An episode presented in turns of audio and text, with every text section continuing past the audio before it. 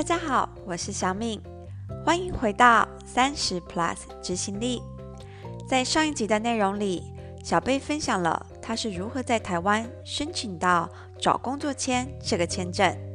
同时我们两个也讨论了德国履历和台湾的不同，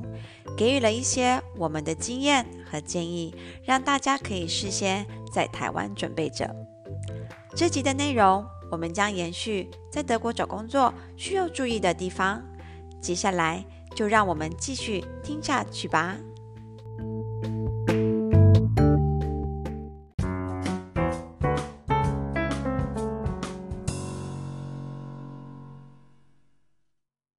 那你当时就是在就是写这些 cover letter 啊的时候，你有没有提到你的期望薪资啊？因为我当时是有也也是要写，可是之前我在台湾是从来没有写过的。有这边哦，是你要先写，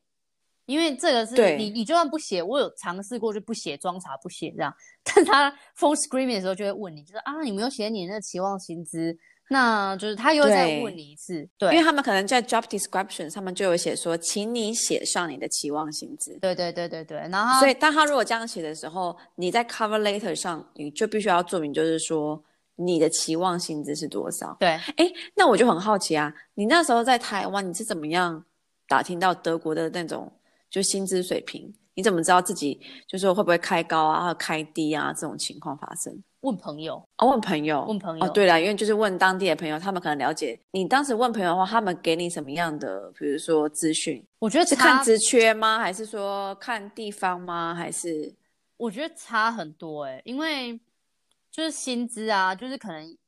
有的人他可能觉得没有啦，你可能之前没有在这边工作过，所以你可能拿一个什么年薪三万就就够了这样。然后有人是会跟你说没有啦，就是你这样子这样子那。你以前的经验怎么样？怎么样？然后，所以你应该就是起码要个五万六万这样。然后，其实你看那个差异很大，没有？所以我对薪资啊，我我真的是就是骑驴，也不是骑驴找马，真的就是呃瞎子摸象摸出来。我就先写一个，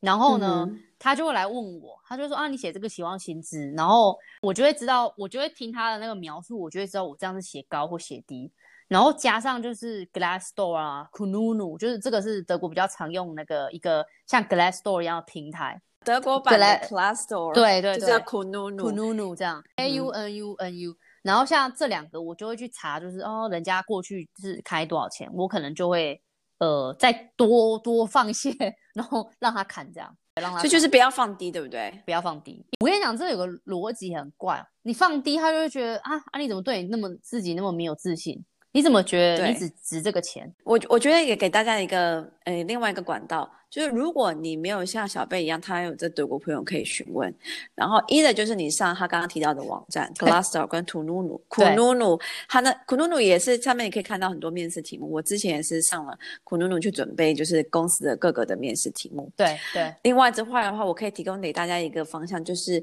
Stepstone 呢，它是个求职网站，但它每年呢都会根据德国的状况会出一个薪资水平报告。对，对，那那个报告里头呢，它会有根据所有的职缺，以及德国每一个邦，如果你是念商管的，在柏林的薪资水平的间距大概是多少？然后我觉得还蛮准的，所以大家也可以，他每年都会出一份新的报告，所以大家可以去上 Stepstone，然后打他的薪，就是打 salary 之类 salary 的一个就是这样关键字。那你们就可以找到他每年的 report，然后你就可以根据，比如说你投的呃职缺，以及你投递的那个地区，因为说实在，我当时呃我投商管的，我不知道你的有没有差。我当时投商管的时候，嗯、我北德跟南德的价钱就有差，差就是对，因为柏林的薪资水平就比较低嘛，所以你就不 可能开到。太高，但是如果比如说到汉堡啊，或者是开到，就是比如说我投到慕尼黑的职缺，我就会多加个可能只要五千一万类似这样年薪这样 子，对，就是因为你要就是要符合当地的嘛，所以就是你要做调整这样子，所以这是给大家一个 tip，就是说你不要认为说你的职缺，因为可能在台湾，可能大家都认为说 OK 这样的职缺在全台湾的薪资大概就这样子，但是其实你要看哦，就是在德国的话，还有分你是。新创公司，然后以及你在的所在地还有当然你的工作经验也也有关啦，还有你的 profile，然后这综合起来的话，然后你去挑，然后你才知道说你应该要填的薪资的那个间距是多少。对，我给大家另外一个我自己的经验是，我当时在写薪资水平的时候，我不一定每一次都是刚好写一个，比如说写一个数字。你也可以写一个间距，我也是写一个间距，我都会写，呃，可能就是从 A 点开始，然后加五千，或是加一万，哦，对对，我就不会这边讲的话都用年薪讲，都是税前，因为这边税重嘛，所以你不会讲税后，你会讲税前，税前叫 brutto，呃，B R U T T O，然后税后叫 netto，N E T T O，所以。所以都会讲税前这样，对，因为每个人的税后会不一样，跟你的家庭状况，有没有结婚，你有没有小孩，对对对，所以大家税就你你缴多少的税会是不一样的，所以大家都会谈谈的是税前，这样，就是所得税课税之前这样子，你的你的年薪呃是多少这样子，你们也可以开一个间距，不一定要写一个就是很准确的数字，不用不用不用，你可能你你们也可以像我们两个一样，就是做一个间距这样子，对，因为我我会这样讲，越南边哦越。你可以开越高，越北边啊，或者是那种东德区域就有差这样子，就薪水就自然而然就就是没这么高这样。像我以前前公司，我知道我们以前有柏林的同事跟我们在巴伐利亚的同事，然后薪水来来回回一年就大概像你讲差了一万块。对啊，对啊，一定有啊。但就是他那个，当然因为可能跟当地的生活消费水平也有差别。对啊，就是有差这样。然后。一个比较特别，是因为你上你前两集有讲到实习嘛，然后我是我特别讲的是，就是实习这件事情是实习呃结束以前，他都会约谈你，他会跟你说啊，为什么我要这样给你写？他会写个证书给你，然后他会告诉你说啊，我跟你讲这这一点，譬如说你的沟通能力，我给你五分，然后你的做事能力，我给你呃四分，呃，或者是我给你一分两分这样，呃，我还会跟你，他会跟你讲为什么这样，那。嗯，有以前啊，有朋友跟我讲，就说就是你那个，如果他他之后他会把它翻译，他那个分数啊，他会把它翻译成一些就是字眼，就像你讲的 wording，这 wording 呢，可能一般人看不太懂，但是 HR 领域的呢，他们都看得懂。那他们看完那一张的摩斯密码，然后他就会知道说啊，你前面那个雇主他是怎么给你评价的。那这个评价很重要。那以前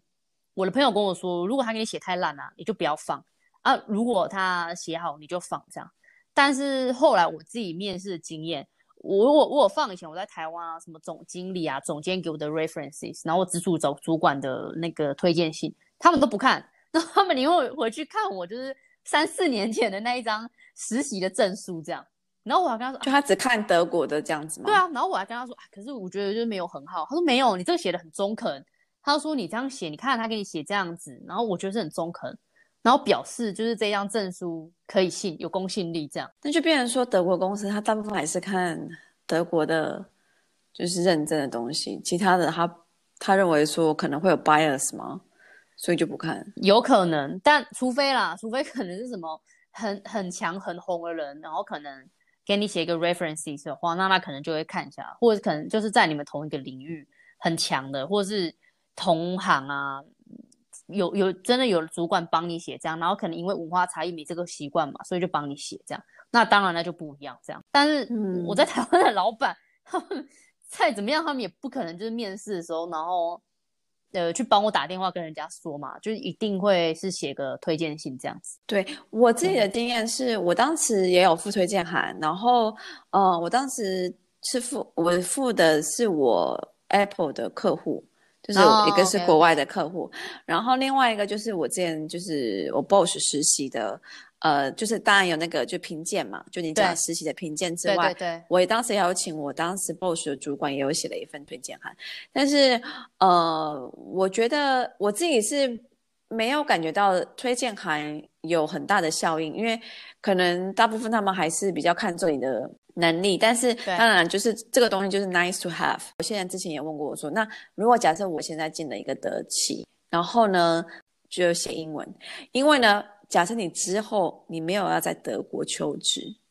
你的英文的推荐函在别的国家依然可以用。哦，对啊。但如果他写的是德文的话，假设你之后你想要回新，假设你可能之后想回亚洲，你想要去新加坡，好的一个外商，就变成说你那个德文他又要你要去翻译。哦，对对对。所以这个这个，我觉得这可能大家就需要考量的。所以我那时候我就是跟主管就是说，哦，我希望你是写英文的。就即使那个实习的实习的评鉴是德文的没有错，但是我请他的推荐还是写英文，因为那时候等于说你也不知道之后，哎，会不会你下一份工作并不在德国，你可能找另外一份工作的时候，那你这个东西还可以拿出来，所以这也是给大家一个参考，就是因为之前也有人问过说，哎，那如果我在德企做实习的话，我希望推荐函是拿什么样的语言？我会觉得你拿英文是等于说你也给自己比较 flexible 的选择，这样子，嗯、我觉得蛮好的，我就是。那个时候，呃，没有去要，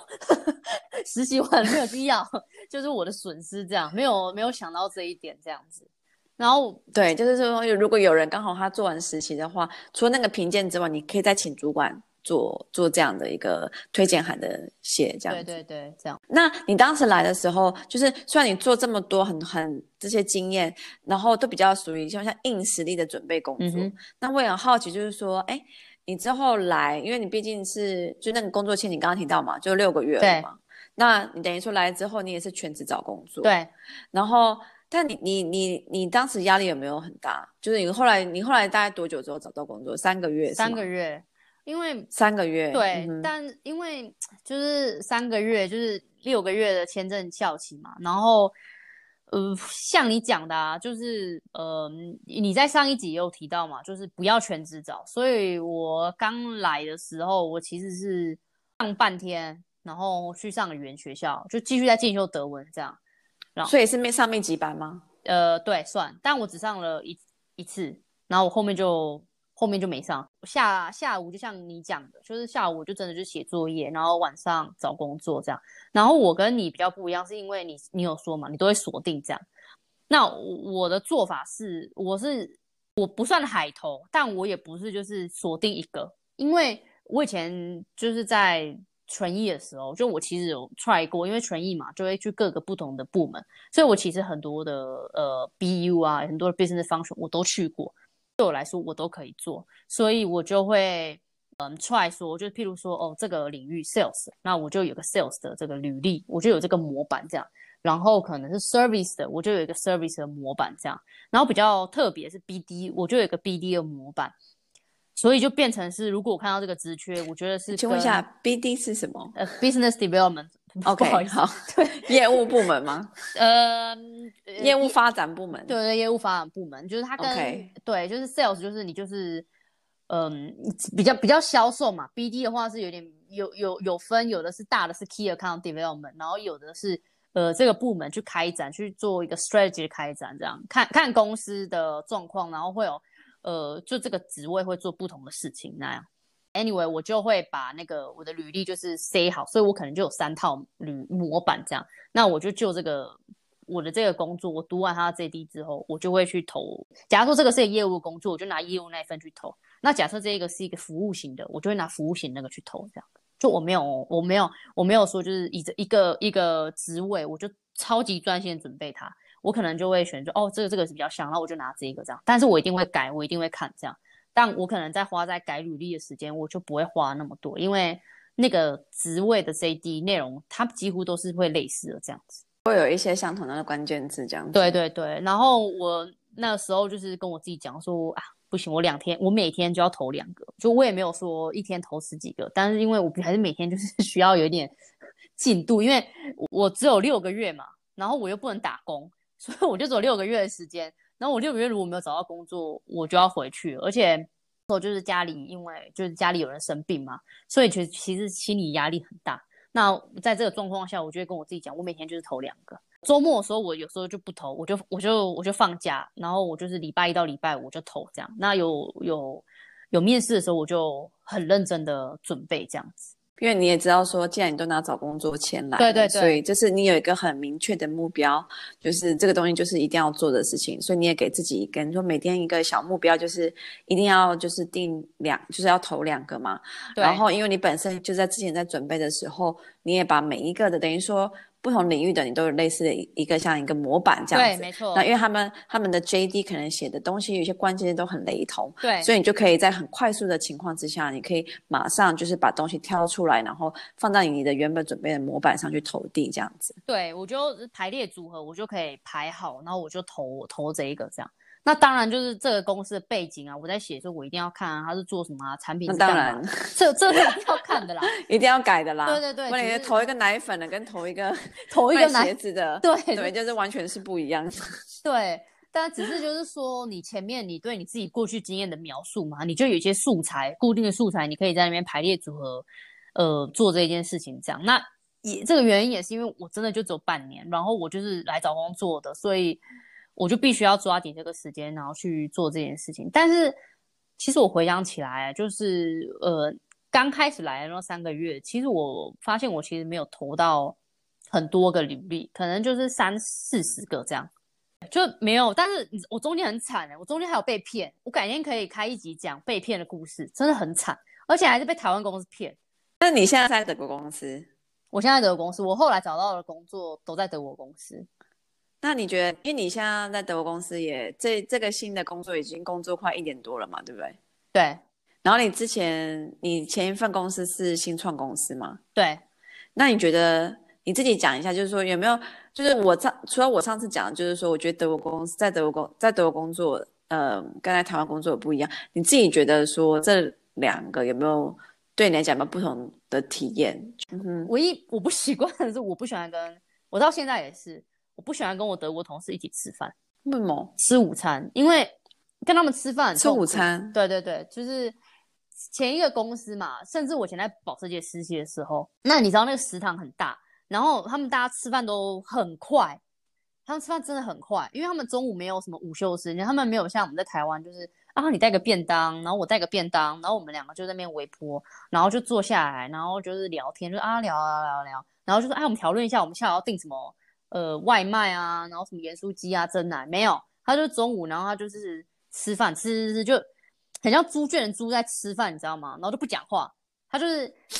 坐对面这样，就一个长方形桌子嘛，然后可能三个人、四个人坐对面，然后这边对面也是四个人，所以你就看到四个人、四个人，然后面对面坐，然后他们有个那个餐盘。然后就大家一吃一吃一吃，然后都不讲话这样。哎，这个我也，我我我的同事他们吃饭也吃好快，他们也是在吃五分钟。因为我我现在我现在公司中午休息之后也是只有三十分钟。然后说实在的，很多人可能也都三十分钟都没有休息到，可能二十分钟之内真的是饭扒一扒，或者是真的是三明治塞一塞，然后沙拉也是一样，然后就赶快回去上班。所以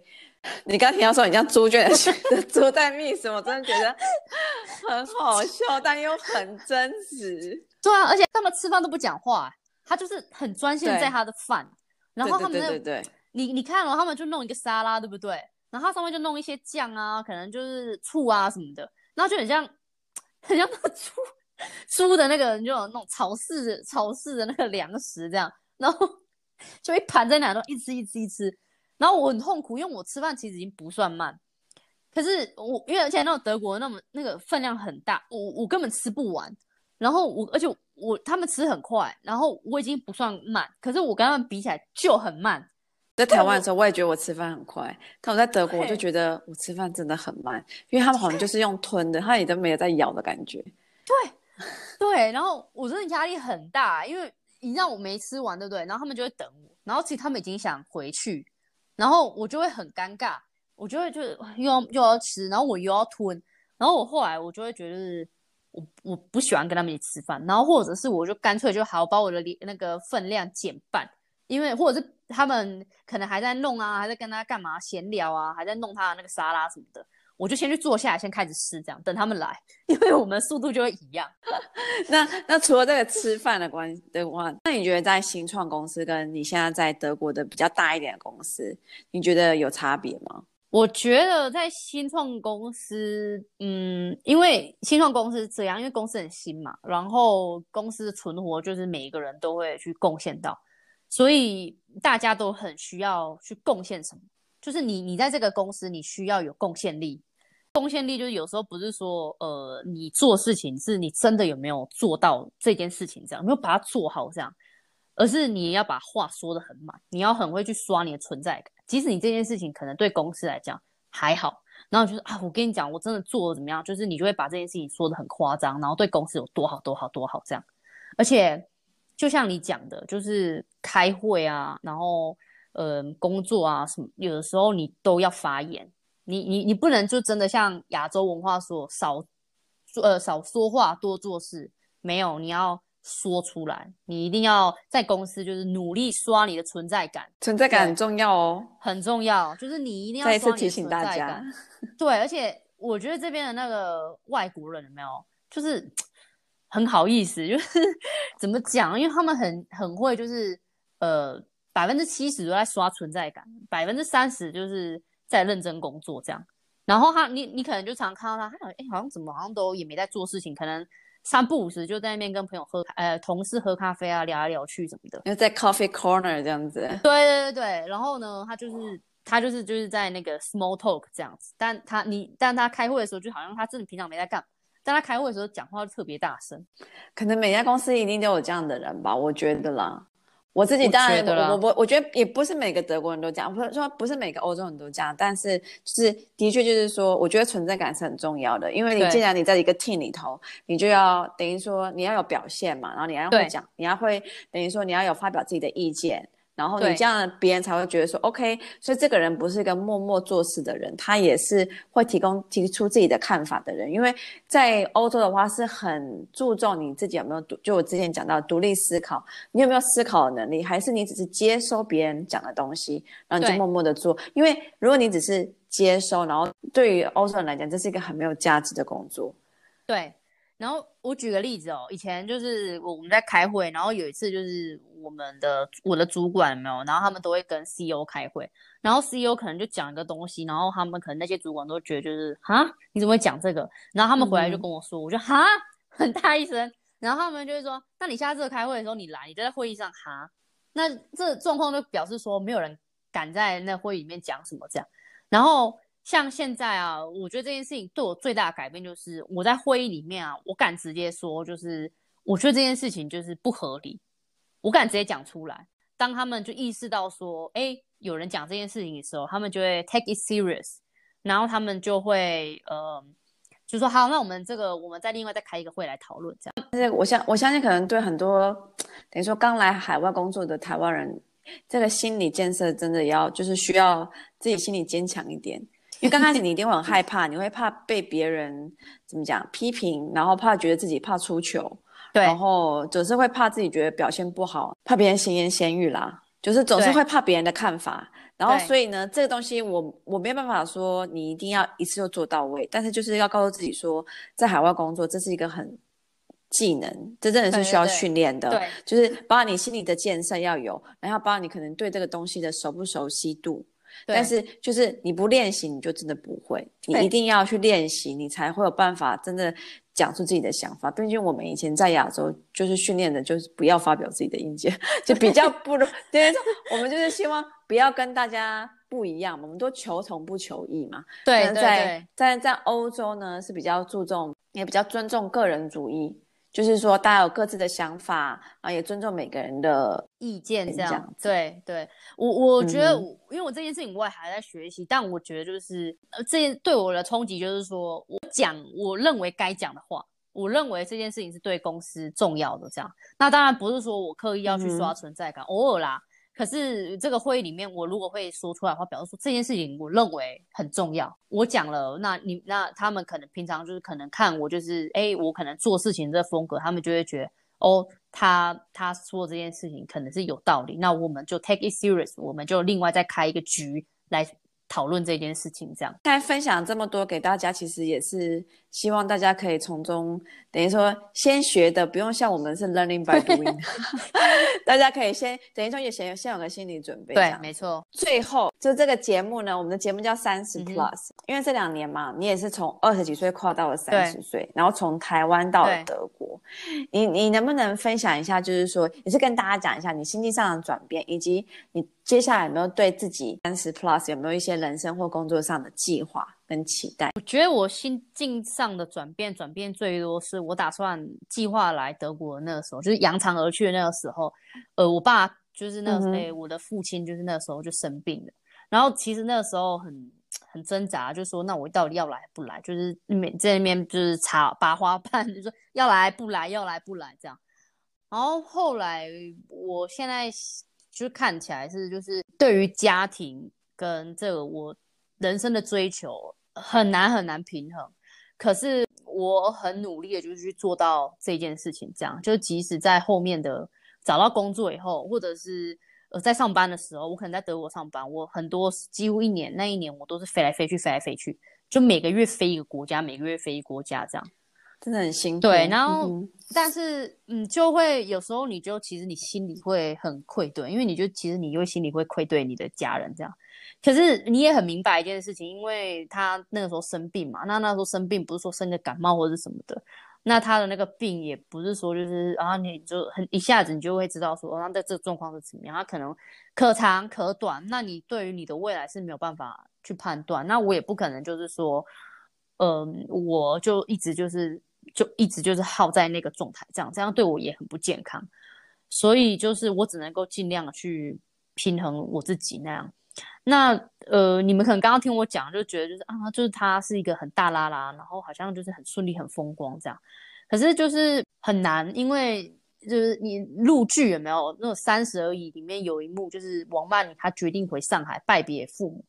我跟你讲，我看到那一幕就觉得很像看到我自己，因为。你在你自己心理层面，你要在自己跟家人，你要去做一个选择。有时候我也会觉得啊，就我爸那个时候，可能他很知道他自己时日也不多了，所以他还是决定就是放我去。那可能他就少比较少看到我啊。然后他那那一一年那时候就会，我半夜都睡不着。然后有时候我就是也会哭哭给哭给我老公看。然后我就觉得，那你为什么要哭？只能就是说你自己就是尽量的去平衡这样。那后来我的心态转变就是说。如果我爸爸那时候在对抗病魔，那我好像也没有什么理由就是不认真拼这样，因为他对抗病魔，一定这件事情是更难嘛。那我就只能说，那我就是尽量努力，让我自己在这边活得更好那样。我觉得可能对每个人只要出来工作的的人都会有一样的煎熬，就是怎么样去平衡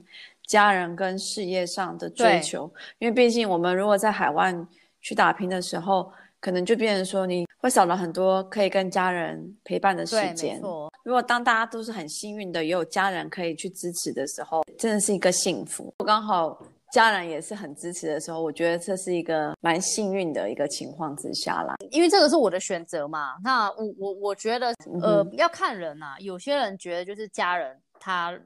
呃，是看的比较重的，那你当然就是呃留在台湾，留在台湾没什么不好，因为我那个时候就像我讲的嘛，我有男朋友啊，然后有先生啊，然后我这也是我一直想要做的事情。那好在我那时候做了，那现在因为 Corona，然后整个景气又更不好，我回想起来，如果那时候我没有做的话，我现在可能就真的就没机会做，那我就不会再做了。就你没有后悔吗？就是很多时候你没办法去想到未来的时候，试着先去做，然后也是希望大家说，呃，有时候很多东西不要是空想，真正去做之后，其实或许你会意外写下自己没有想过的故事。对对对，没有错，这样。再次谢谢小贝的分享，所以我希望他的故事呢，能够对在收听节目的你们有不一样的启发，或者一些对接下来工作和人生的新想法。这也是我们两个当初想要创这个节目的初衷，希望给你们一些。勇气去尝试 不同的事物，这样子。那接下来的节目呢，我们也会陆续邀请也在海外工作的朋友来一起分享他们异地的职场生活故事。